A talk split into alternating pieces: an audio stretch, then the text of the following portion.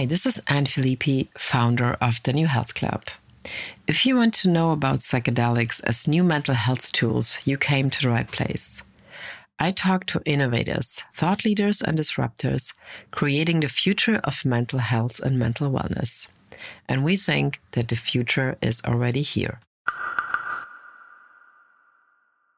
we should not be expecting patients to fit into our preconceived agenda. Patients bring their own agenda.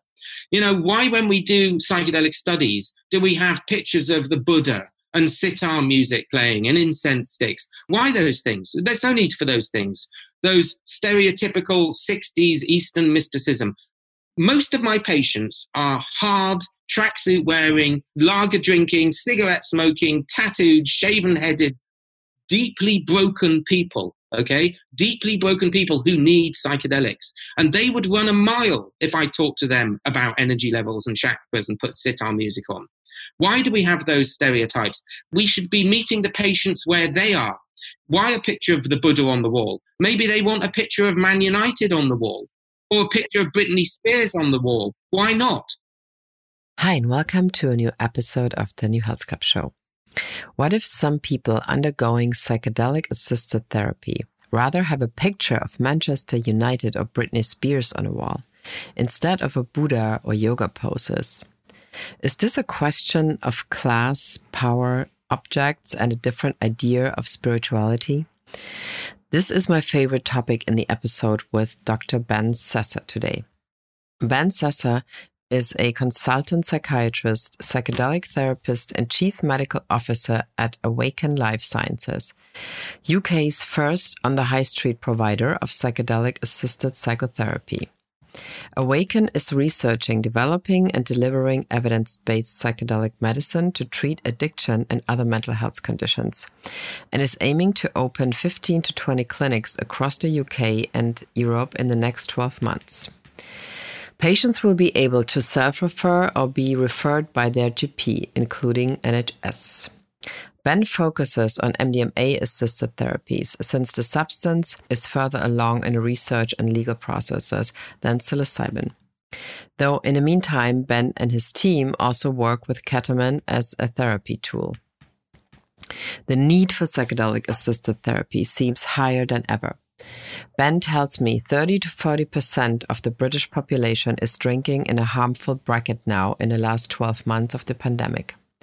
We also talk about rather different ways of using psychedelics like ketamine for addiction, MDMA for obesity, or psilocybin for anorexia. Something Ben, as a fan of creative psychopharmacology, is very much interested in. We also address what happens if depression and SSRIs can become your identity and how you might be able to get rid of your own old stories about yourself with the support of the right psychedelic assisted therapy. Please enjoy the show and Dr. Ben Sessa. All right. So thanks for being on the show again. A year ago, it was pretty much a year ago, we did this the first time. Let's start with this huge article I just read recently on, on The Guardian regarding interviewing you about the clinic that has just opened.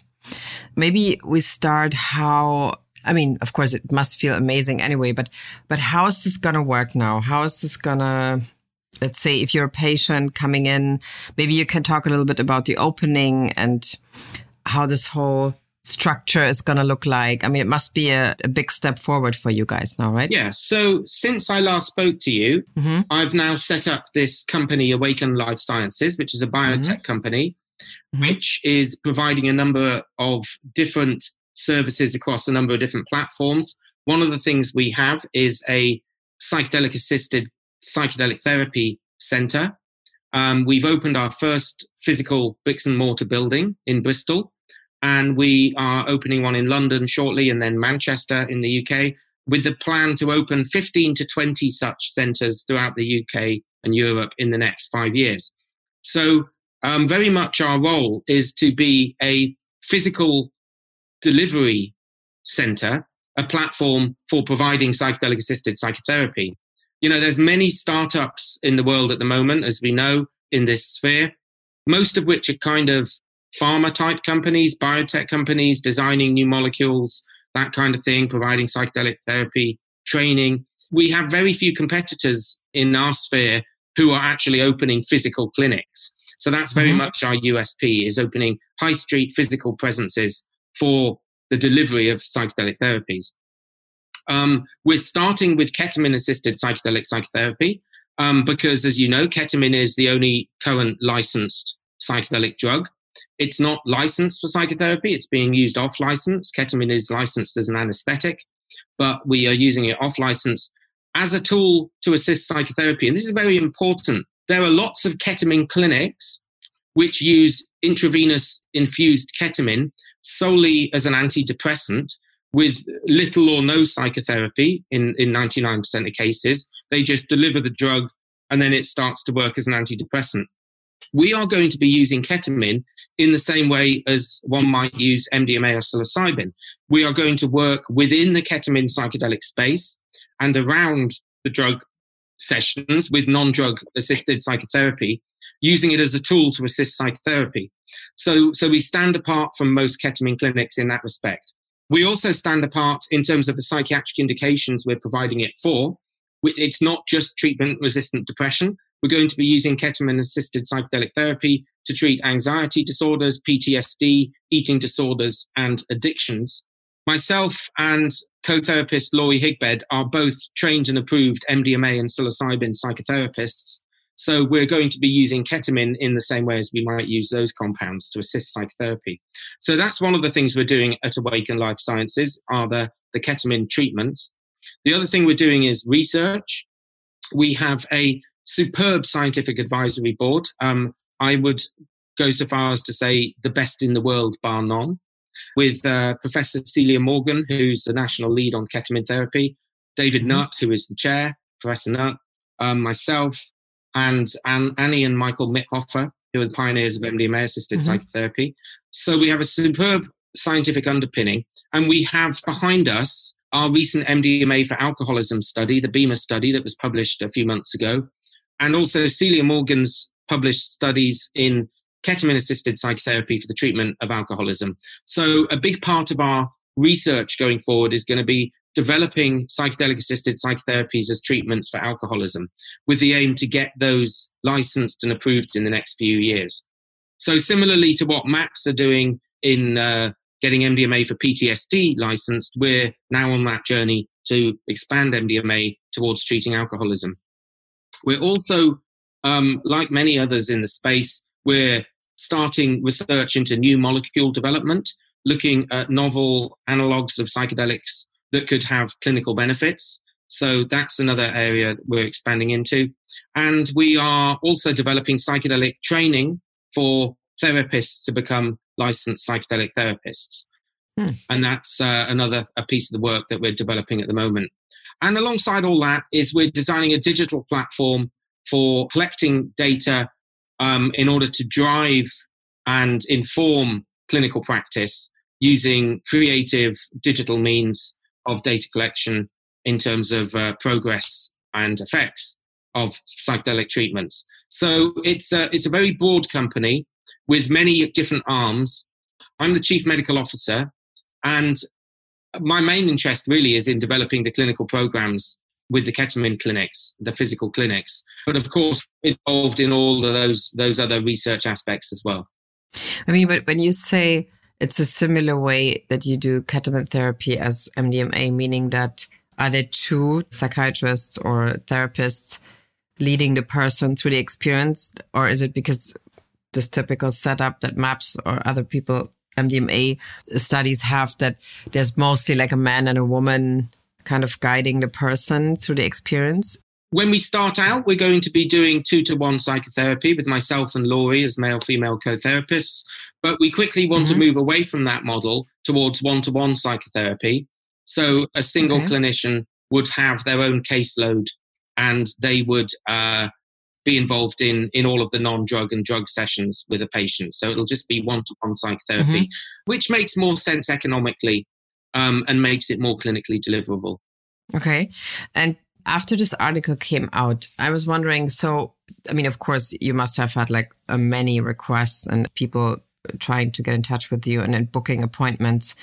But could you talk a little bit about how the let's say, I'm not going to say the target group, but how this group of people looked like that were addressing you? Because I feel that, let's say, in the last couple of months, there were so many articles, especially in, uh, one could even say like lifestyle magazines like Vogue and Elle, and I mean, all these titles, especially about ketamine therapy as a possibility also to treat something or things that come up in COVID where people can't go anywhere but have to stay in their country.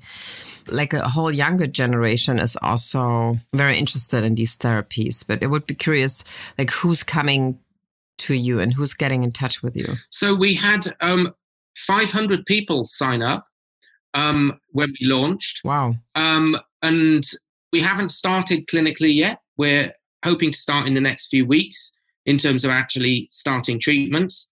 And at the moment, we're in the process of just sifting through that huge waiting list. And obviously, there is a fairly rigid and robust eligibility criterion that needs to be reached in terms of suitability for treatment. As I said, the target psychiatric indications go beyond just depression, and that's something of a unique aspect. Um, I mean, there are a few, there are a few, a handful of ketamine assisted psychedelic therapy centers around the world. There's none in the UK or Europe. Um, but the vast majority, 99% of the ketamine clinics, are not psychotherapy services. They are treatments for depression as an antidepressant with an intravenous sure. infusion. Mm. So we sort of stand out in that respect. And we also stand out in terms of the broadness of the psychiatric indications. So the sort of people who are signing up are fitting into the because all all of these details are on our website.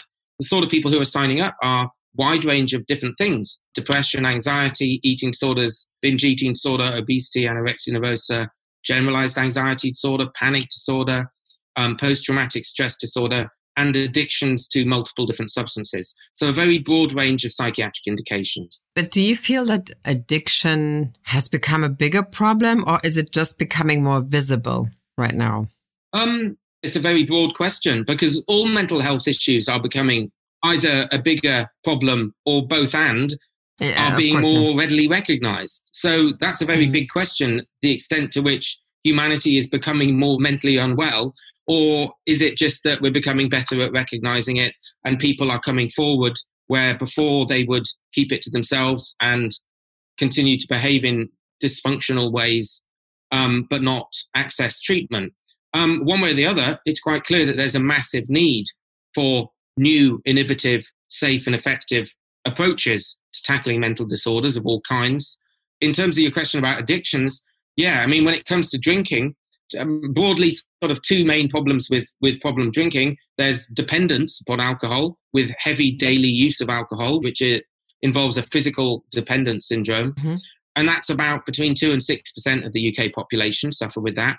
And then there's a much, much bigger group for what we call harmful drinkers. So these are people who don't necessarily have physical dependence, but they're drinking more than the 14 units a week. That's the maximum recommendation. And they're having some degree of psychosocial dysfunction as a result of their excessive drinking. Now, that group has always been large. It was about 24 to 25% of the UK population pre COVID.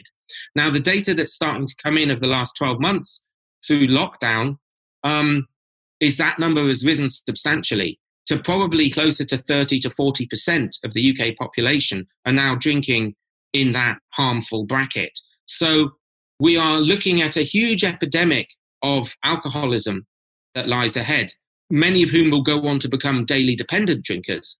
So there's a real clinical need to tackle addictions post COVID. So this is a good time to be bringing in these innovative new approaches. Okay. And have you experienced by yourself like a ketamine treatment? You went through it to see how it feels like? I've not experienced a formal legal ketamine treatment. There has not been any mechanism for that in the UK. And really, that's where we've really got stuck in terms of COVID. It's something we very much hoped to do as part of our training, but um, there's nowhere in the UK that provides that. There is a clinic in Barcelona that provides that, and there's a mechanism for a clinic in Oslo that provides that, but we've been unable to travel. So we haven't had the opportunity to have formal legal ketamine experiential training prior to opening the clinic, which is regrettable. But there's simply nothing we can do about that. No, no, sure. But I mean, I was wondering um, in terms of legal questions, do you think that the Brexit might be even accelerate the developments in the UK in terms of the rest of the European Union? Like that you guys would actually have an advantage in a way that it goes faster because there's less people to be involved in this decision? Who knows what the implications of Brexit are going to be for the mm. research community in the UK? I'm not so doom and gloom as to think that there will not be a psychopharmacology research community in the UK. We have an awful lot of talent yeah, and yeah. experience in the UK, world leading in psychopharmacology research, and it will continue. Um, in terms of how Brexit is going to impact on regulations, I don't know. Who knows? Mm-hmm. I mean, it doesn't seem to be impacting now. There will always be mechanisms for us to continue with drug development and psychopharmacology research pre or post Brexit. So I haven't noticed any particular impediments due to Brexit. Uh, nor any particular improvements. It seems to be business as usual. But I mean, it's I, I just thought that the vaccine goes so much faster in the UK. And I was like, oh, maybe other things will go faster too. So, but I mean, I feel in the last couple of months, like let's say the topic of ketamine is becoming bigger and bigger and and uh, people seem to explore it also more more companies and everything. So can you talk a little bit about how let's say a therapy session would look like that you're planning to do? So what we're offering is a nine week course of psychotherapy which involves weekly sessions with a psychotherapist in which the patient will take ketamine on four occasions spaced between non-drug sessions so, um, you know, a pretty broadly similar protocol to all psychedelic therapy interventions. You know, all psychedelic therapy has a similar structure. It's not just taking the drug. You have non drug preparation sessions, then you have drug sessions, followed by non drug integration sessions. So the total course is nine weeks, and there are four occasions in which they take ketamine. Uh, it's 11 psychotherapy sessions in all um, over the nine weeks, four with ketamine. And the all of the sessions are outpatient sessions. No, the patient doesn't stay in overnight. We deliver the ketamine intramuscularly, like a vaccine. Um, we're not going down the route of intravenous mm-hmm. ketamine. Mm-hmm. So the ketamine, all of the non-drug sessions are one hour face-to-face, one-to-one outpatient psychotherapy sessions. The ketamine session is two hours um, when it's delivered intramuscularly. Um, and then after the ketamine session, the patient will remain in the center for a couple of hours until they're fit to go home. So there's a recovery period after the drug session. Like most psychedelic therapy protocols, the majority of the talk therapy takes place in the non drug sessions. The extent to which talk therapy actually occurs during the drug experience is minimal, just like psilocybin and MDMA. Um, with psilocybin and MDMA, much of the time under the experience of the drug, the patient is encouraged to just be in silent inner reflection with the drug experience with minimal talking. And it, will be the same with ketamine. Although what's quite interesting about ketamine is it's very dose dependent. Um, obviously, at the very higher doses in which uh, a full dissociative experience is induced, there will be no meaningful conversation. But at the lower, what you might call psycholytic mm-hmm. doses, then some degree of talk therapy during the drug experience may be possible. One of the things that we, we're very keen to do as part of the course is that the doses over those four sessions can be very flexible and vary. And we want the patient to be at the center of their care plan. So it's every patient doesn't get an off the shelf treatment. It's a very collaborative process in a relationship between the patient and the therapist as to what dose to use at which session according to their clinical response and their desire. Um, some patients may not need any very high dose dissociative doses. Um, some may need four high dose dissociative doses. Some may have a high dose one week and then drop down a notch for the next one.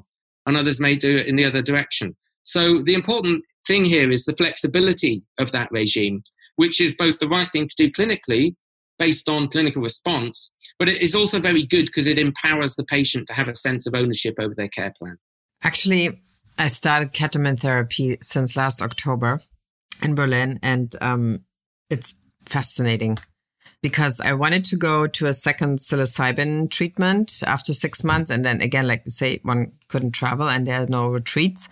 And so I had to work on some things. And I went here to a practice who actually does the IV treatment, also with the therapist. It's very suitable in your daily life. I know it sounds weird, but it's just like this one day a week where you just go in late afternoon and then you go home, but you don't have to check out for like three days and just spend the weekend in a mushroom retreat or something. So, but also I find it interesting how you rather start to communicate with your subconsciousness in a very different way than just having this one high dose somewhere and then months later kind of of course you integrate but it's super interesting if you have like a weekly treatment with this, how you really start to communicate with yourself in a totally different way, and which I never expected because I basically did it because there was no other option right now. Do you also, with that, um, and have non-drug sessions with the psychotherapist? Yeah, yeah, of course, yeah. I would come in, let's say, on a Tuesday with an IV treatment for an hour and I have this dose of 0.5, 0.6, sorry, and we, we keep with this dosage because it, for me, it seems to work very well, not higher and not lower. And then the day after, we do like an hour integration. And then we do this like six times, like uh, six weeks. And then there's a break of, I think it's like another six weeks break.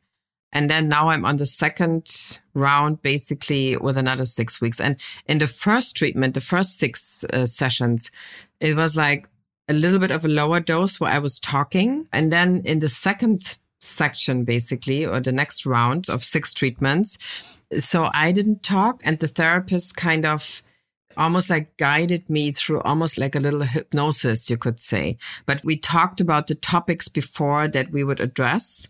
So it's it's kind of two different variations, you could say, that um, that we tried. So, but it's really like such a very important support system that you actually have like on your side where you don't have to wait like, oh, next year in March, I'm going to go back to, I don't know, like, for example, to a psilocybin experience and then take this and work on that. So I think it's very suitable for, let's say, as a treatment for a daily life, like a regular life where you don't have to check out, you know, with other psychedelics, sometimes even LSD. I feel it. I did a guided session once and I thought like it took me three days to really kind of come back to a regular, yeah, situation. Yeah. So it's quite interesting, you know, when we talk about the differences and yeah. the similarities between the different psychedelics.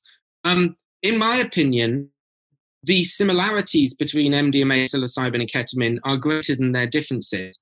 Now, I'm, you know, sufficiently experienced to not be so naive as to suggest they're all the same. Of course, they're not. They're, they're hugely different subjective drug experiences. But when we are combining them with psychotherapy for clinical patients, I think the similarities are greater than the differences. They all mm-hmm. induce an altered state of consciousness. They are all useful tools when combined with psychotherapy to provide a platform of emotional containment and support, which allows patients to access parts of themselves and they're unconscious that they wouldn't normally go to. And they all require the skills of the therapist and the relationship between the therapist and the patient for that platform to feel safe and containing and warm and accepting and non judgmental. And so the similarities between those three compounds are great. Now, of course, each of those different drugs has its own effects as well.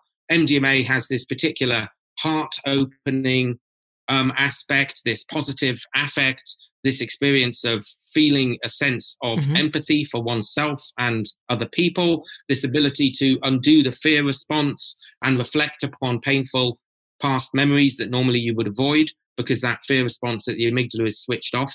Um, so MDMA has that particularly. Psilocybin has the effect of um, a uh, certainly at high doses a profound psychospiritual experience um, ego dissolution, total loss of sense of self.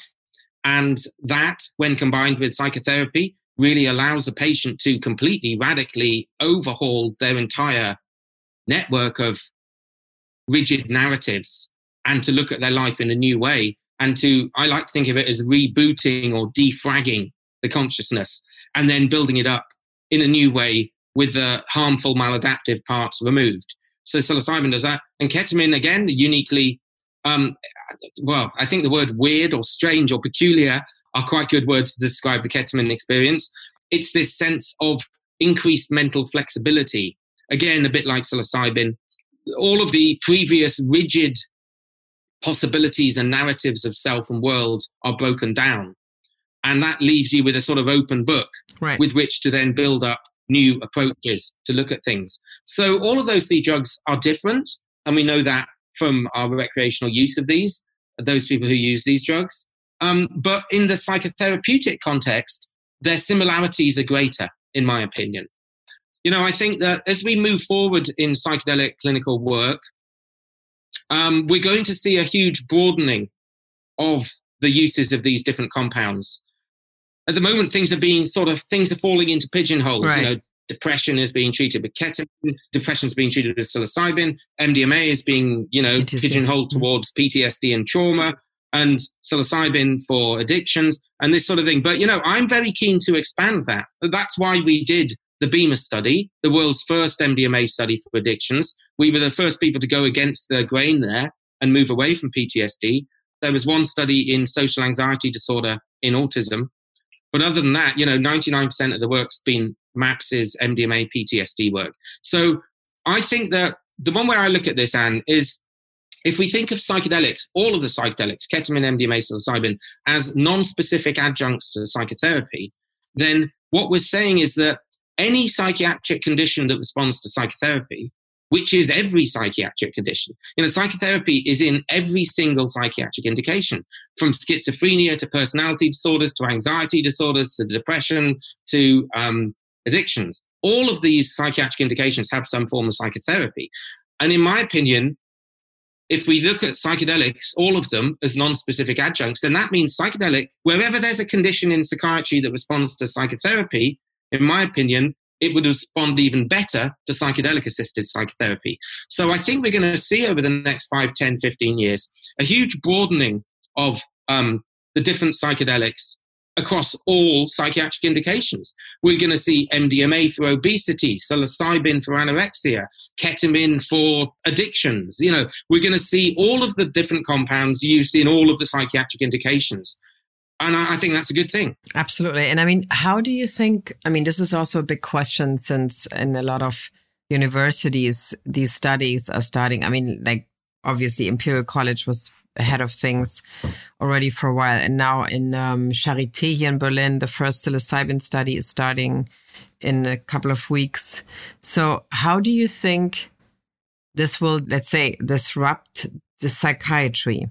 Well, that's a great question. I mean, you know, everyone's talking about this psychedelic renaissance, which is really interesting for me because that was the name of my book like over 10 years ago. Oh, wow. Oh. Okay. Everyone's using the term. I wish I, I wish they credited my book a bit more. Um, we can do that. that we can do that here. I, I used that term over 10 years ago when I wrote that book. Yeah, I, I think I think you're quite right. We are not just on the cusp of a psychedelic revolution. I think psychedelics are pushing forward a whole new paradigm for psychiatry itself. I think the old concept of maintenance therapies with SSRIs, drugs you have to take every day, day in, day out for weeks, months, decades, is becoming increasingly old fashioned. It doesn't work, it's not safe, it's not effective, and you are stuck in it for life mm-hmm. because all you're doing is papering over the cracks with symptom control.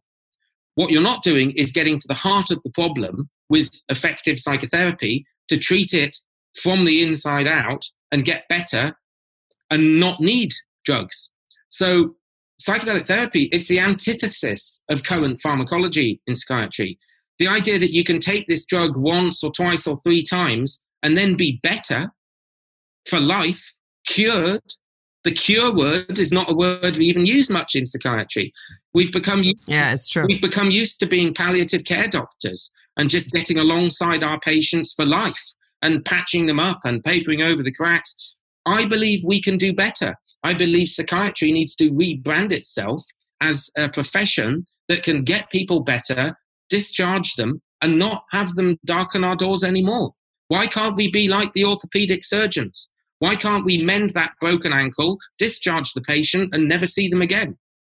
Well, psychiatry's painted itself into this corner where we almost don't believe in our own abilities.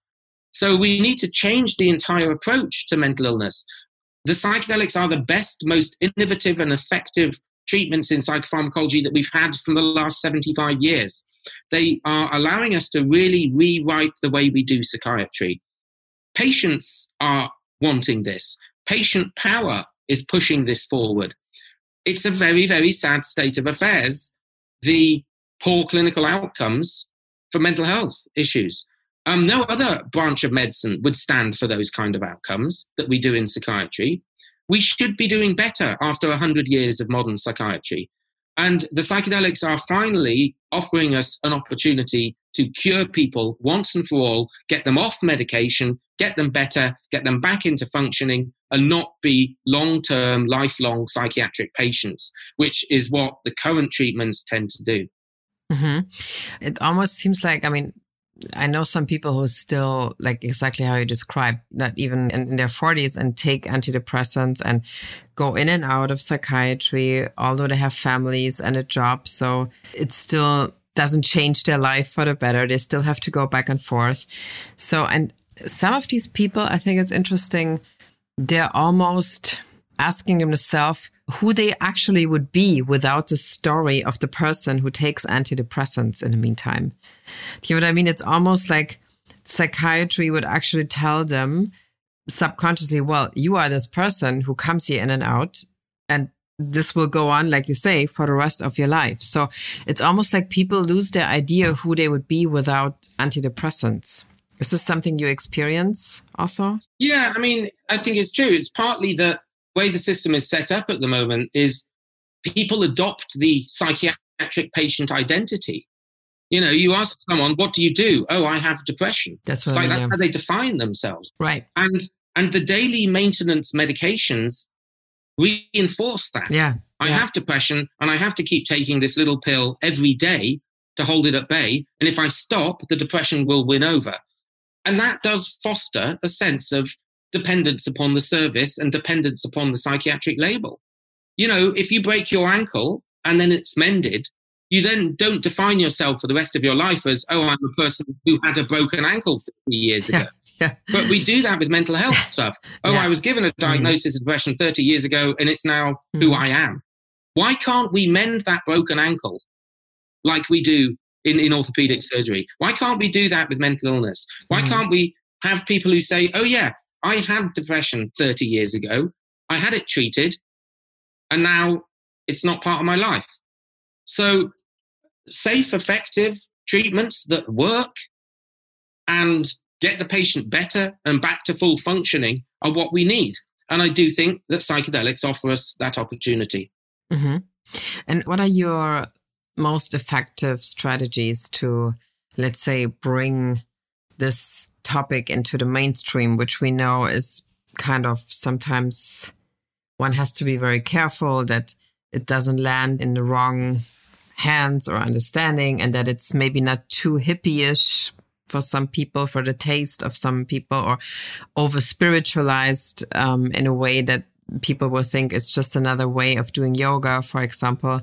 So, you know what I mean? It's kind of an interesting moment where there's a new language around this that is just Yeah. develop as what we do here, for example. it's a really good point and i think the whole psychedelic field is in a strange place at the moment how do we move it forward we we can only move this forward and make this accessible to more people in public health by jumping through the hoops that are required for regulatory drug development there's no there's no shortcuts um, the fda the ema the mhra these agencies they do not think they do not see psilocybin, LSD, ketamine, MDMA as any different from penicillin or paracetamol.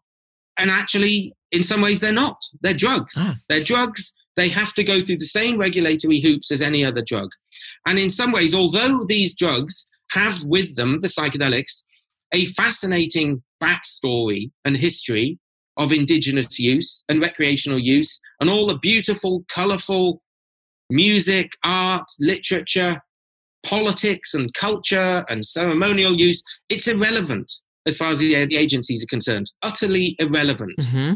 And we have to go through the same regulatory hoops that you would for any other drug. You cannot get away from that. And I think this, I think a lot of the, some elements within the psychedelic community that just don't get this. They're stuck on, don't take away our sacred molecules. You know, we don't want corporatization. We don't want medicalization.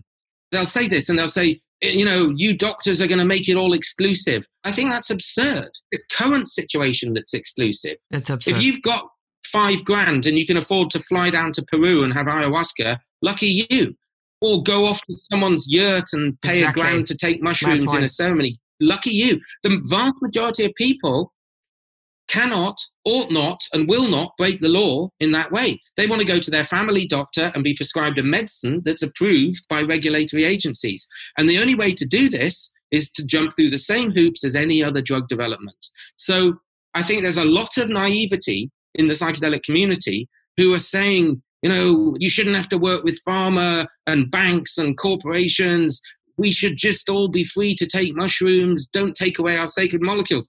Well, if we follow that path, as we have for the last 50 years, they're just going to remain sacredly illegal. Sacredly forever. illegal. Yeah, we have to we have to do these things. We have to work with corporations, banks, pharma, because that's how you develop drugs and get them into the public healthcare system. There is no way around that. And so a lot of the criticism of the over medicalization of psychedelics is coming from people who just simply don't understand the realities of drug development. They think you should be able to march into 10 Downing Street and say, It's my right to get high, man. Just let me take them. It doesn't work, man. We've had 50 years to try that cognitive liberty argument. It's my right to get high, and it's got absolutely nowhere. We have to treat these as medical drugs that have to go through all of the approvals and then we get them into the public healthcare. And then, and this is the paradox, they become more accessible. The medicalization of psychedelics increases their accessibility, not decreases them. So I think there's a lot of voices, actually, not that many. There are some loud voices within the psychedelic community who just don't get this. And they're highly critical of the medicalization but actually, I think the paradox is it's almost as if they want them to remain exclusive. They don't want everyone to have them. And so they criticize the doctors for doing what they're doing. But as a doctor, I want these paid. These drugs are too good to stay where they are. They're too good and too effective, and too many people can benefit from them. We have to do it in this way. And that means working with corporations and pharmaceutical industries and banks and big money and governments because that's how you get drugs developed. The rules are no different to any other drug development, and we've got to jump through the hoops. We had this conversation yesterday, and this expression of agnostic molecules came up. And I mean, that's a really good expression, I think, because what you actually say is something that, especially, I mean, even let's say, even if you could afford to go to a spiritual surrounding, do this in a classic um, indigenous context, and you would, could stay there for, um, I don't know, a week and take a week off from your job and who knows what. But I mean, even then, besides the money aspect, there's also this aspect that it's almost like you're enforced to experience spirituality. Do you know what I mean? And some people don't. Some people just have other experiences or just have horrible experiences, but there seems to be like a very clear idea what spiritual means right now. And if you don't have that experience, you probably rather feel worse because you say, well, I didn't feel spiritual. Something's wrong with me. Then I mm. had this conversation with Zac Kamenetz, the the uh, Jewish psychedelic rabbi, and he said like in his first experience with psilocybin, he had the whole the full spectrum of spiritual experience, da da da, and then six months later, in in his second, he just had just a blank experience, no gods, no kind of extreme pictures, just a void, And he was terrified because he didn't have the same thing he had in the first experience. So, and I think it's a very interesting topic to kind of um, free people from this idea of a very specific, maybe also westernized spirituality that has been created in Alaska. If you go on Instagram, you see like all these spiritual pictures from people who are enlightened after 10 years um, of doing yoga. So I think it's a very interesting topic that is um, developing and it's really hard to talk to some people about in a space, I feel. Yeah, I mean, there are many stereotypes associated with the use of these drugs. And, you know, in contrast to what I said earlier about these being seen by the regulatory authorities as the same as other drugs, we know they're not the same. We know that the unique experiences that are felt subjectively are psychedelic and they're not the same as paracetamol and penicillin. We have to treat them uniquely. We have to treat them the same as those drugs when it comes to regulatory approval. But when it comes to the actual experience and the clinical value, of course they are unique, they are psychedelic. And we have to find a language to use this in a clinical way. And you're quite right. Not everyone wants to describe this as spiritual. And we need to be careful not to fall into these stereotypes. Um, you don't have to talk about ancient ancestors and God and spirituality. You can put it into a language of self realization that doesn't need to be spiritual. One way or the other, the subjective experience is powerful and life changing and uniquely personal.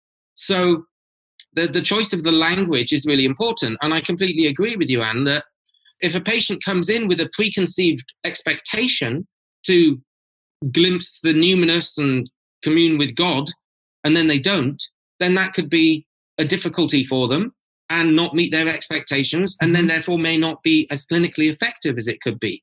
So we the, the important thing is that it's an open book and the patient's experience is their experience. And that's one of the problems of the maybe the sort of the more hippie community. The really fascinating thing about the hippie community that is is critical perhaps of the medicalization is they accuse the doctors and the scientists of being dogmatic actually the amount of dogma that sits within the psychedelic community is extraordinary.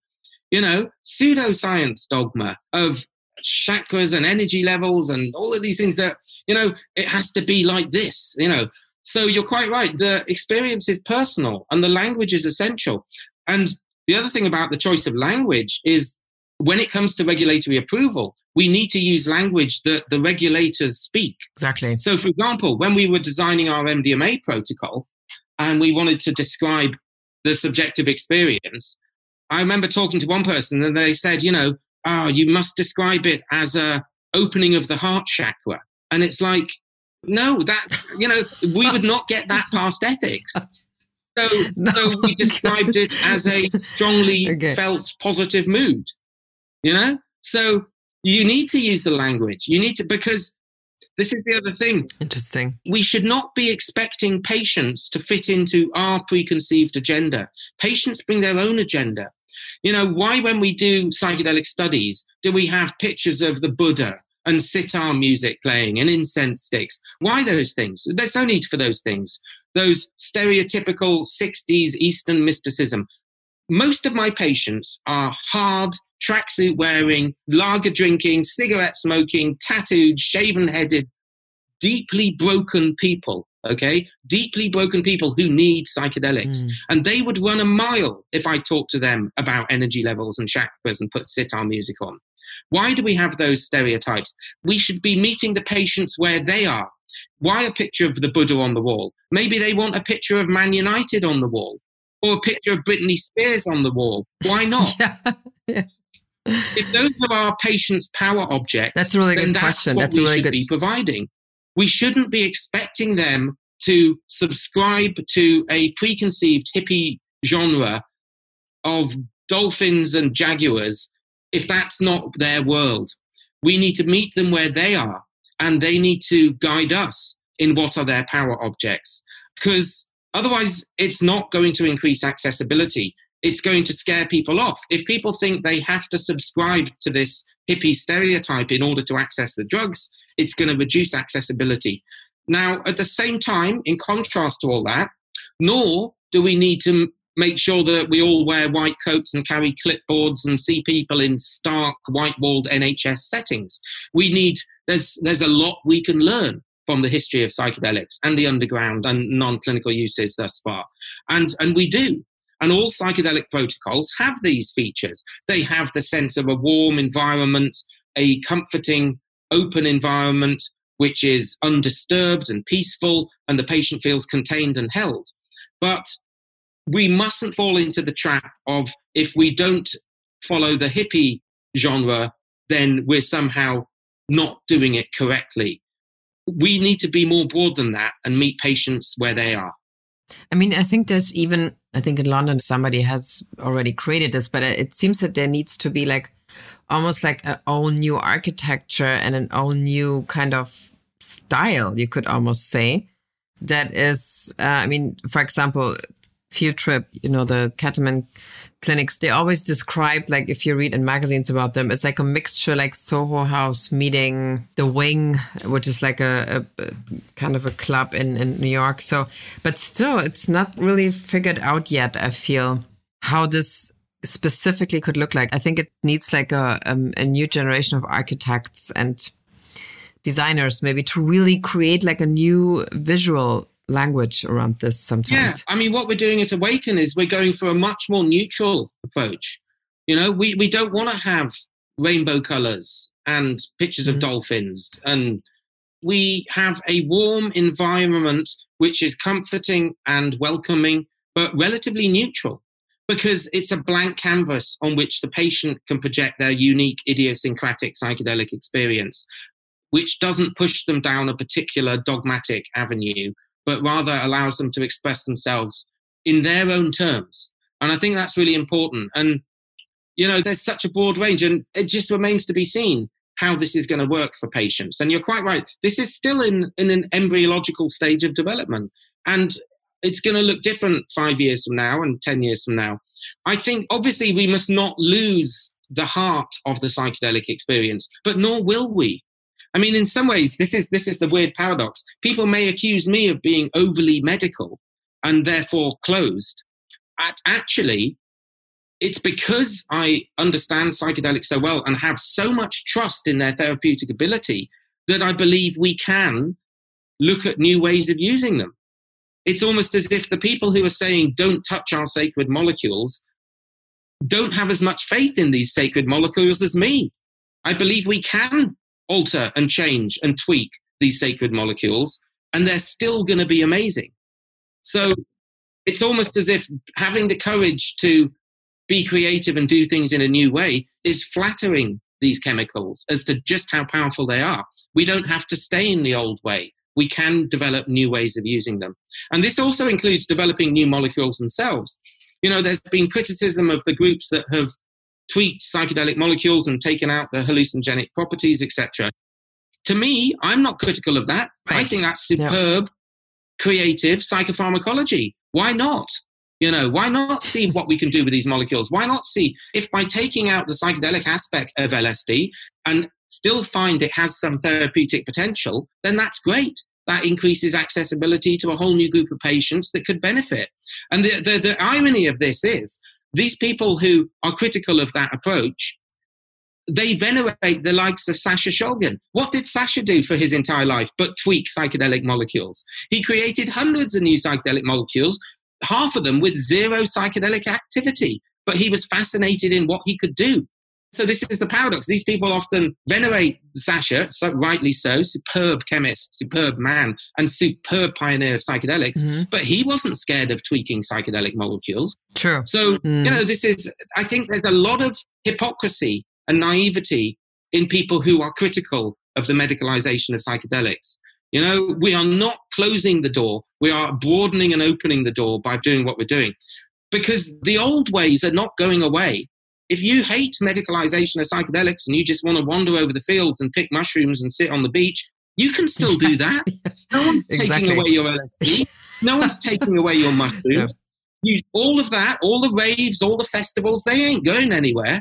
They're still there for the people who want to sit in drum circles and ceremonies. They're not going anywhere. They're more likely to be enhanced, to be honest. But all we're doing is adding the clinics and the medics and the doctors to the mix as well. So it's not either or, it's both and. I mean, it's interesting what you say because recently on a Clubhouse talk, somebody, I think a, a scientist also brought this up that let's say if you would only accept a psychedelic experience that is painful and difficult, um, that that's a rather puritanical idea also about this, which is also an, an interesting thought that why does it have to be? I mean, Germans uh, really, I feel like this country has a very strong tradition and like it has to kind of be really bad and hurt. And then you come out of this as relieved. And, but it can't be a relief without the pain, for example, which is a super puritanical idea. So, and um, thank you for being on the show um, another time. It was great, very interesting. Well, thank you very much for having me. It's been great to chat. Um, thank you. These are really interesting topics, and it's fascinating to see how it's changing and how fast it's yeah. changing.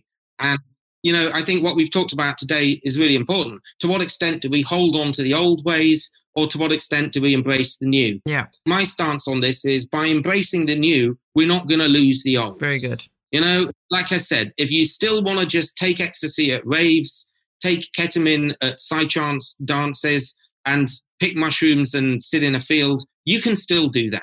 No one's taking that away. But what we're doing is we're adding medical treatments to the mix as well. And that's what we need to hold on to. Perfect. Thank you. Okay. Have a good day. Talk well, to you soon. Nice, nice to, see, to see you. you. Bye. Bye.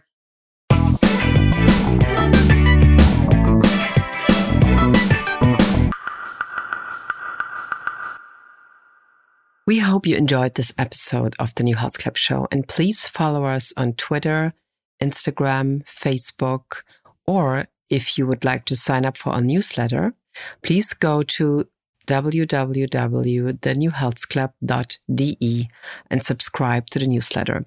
Again, please follow us on Twitter, Instagram, Facebook, Clubhouse, of course. There's also a new health club now. Or even better, sign up to our newsletter on thenewhealthclub.de. I talk to you very soon.